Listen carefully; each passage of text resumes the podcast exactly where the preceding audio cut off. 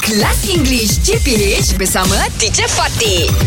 Good morning, boss.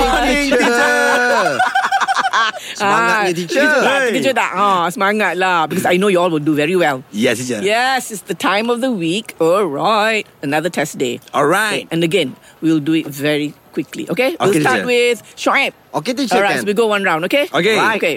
The girls The girls. watered the plants this morning. Uh-huh. The girls waters the plants this morning. Oh, dah lepas dah. Dah lepas. Dah So it lepas. should Wa- be watered. Water.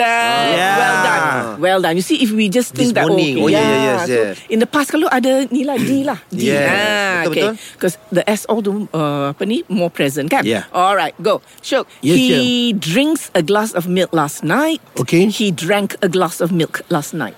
Drank dia. Very good. Yeah. All right. The monkey chasing after the boy yesterday. Mm-hmm. The monkey chased after the boy Chased. yesterday. Very Chased. Good. Can you see now we kita dah tahu Yes. kan as long as it's past tense. Past tense. Ah kita letak je D.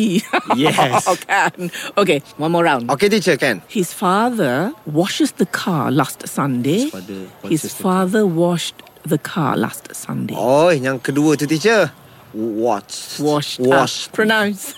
Yang wash the. washed. Washed. Wash. Dah susah je nak sebut teacher. Tak. Okay, Wash. macam ni. Dia washed. Washed. Uh, Yeah. Washed. Okay, then after that, the dirt Washed. tu tak payah nak tekan sangat. Washed. Dia natural je. Very, just Washed. go washed. Washed. Yes. Okay. All right, go, Shook. Yeah. The hungry boy eats three bowls of noodles. Oh, dia lah tu. Bukan kau.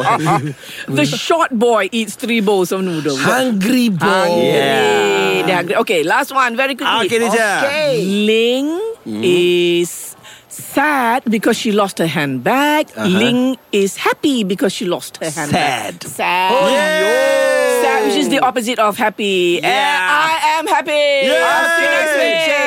English Hot dihangatkan oleh Lunaria MY. Lunaria MY. Ah, macam kelas online korang sofa. Nak tips belajar online lebih efektif? Check out lunaria.com.my. BFF untuk remaja dan budak sekolah.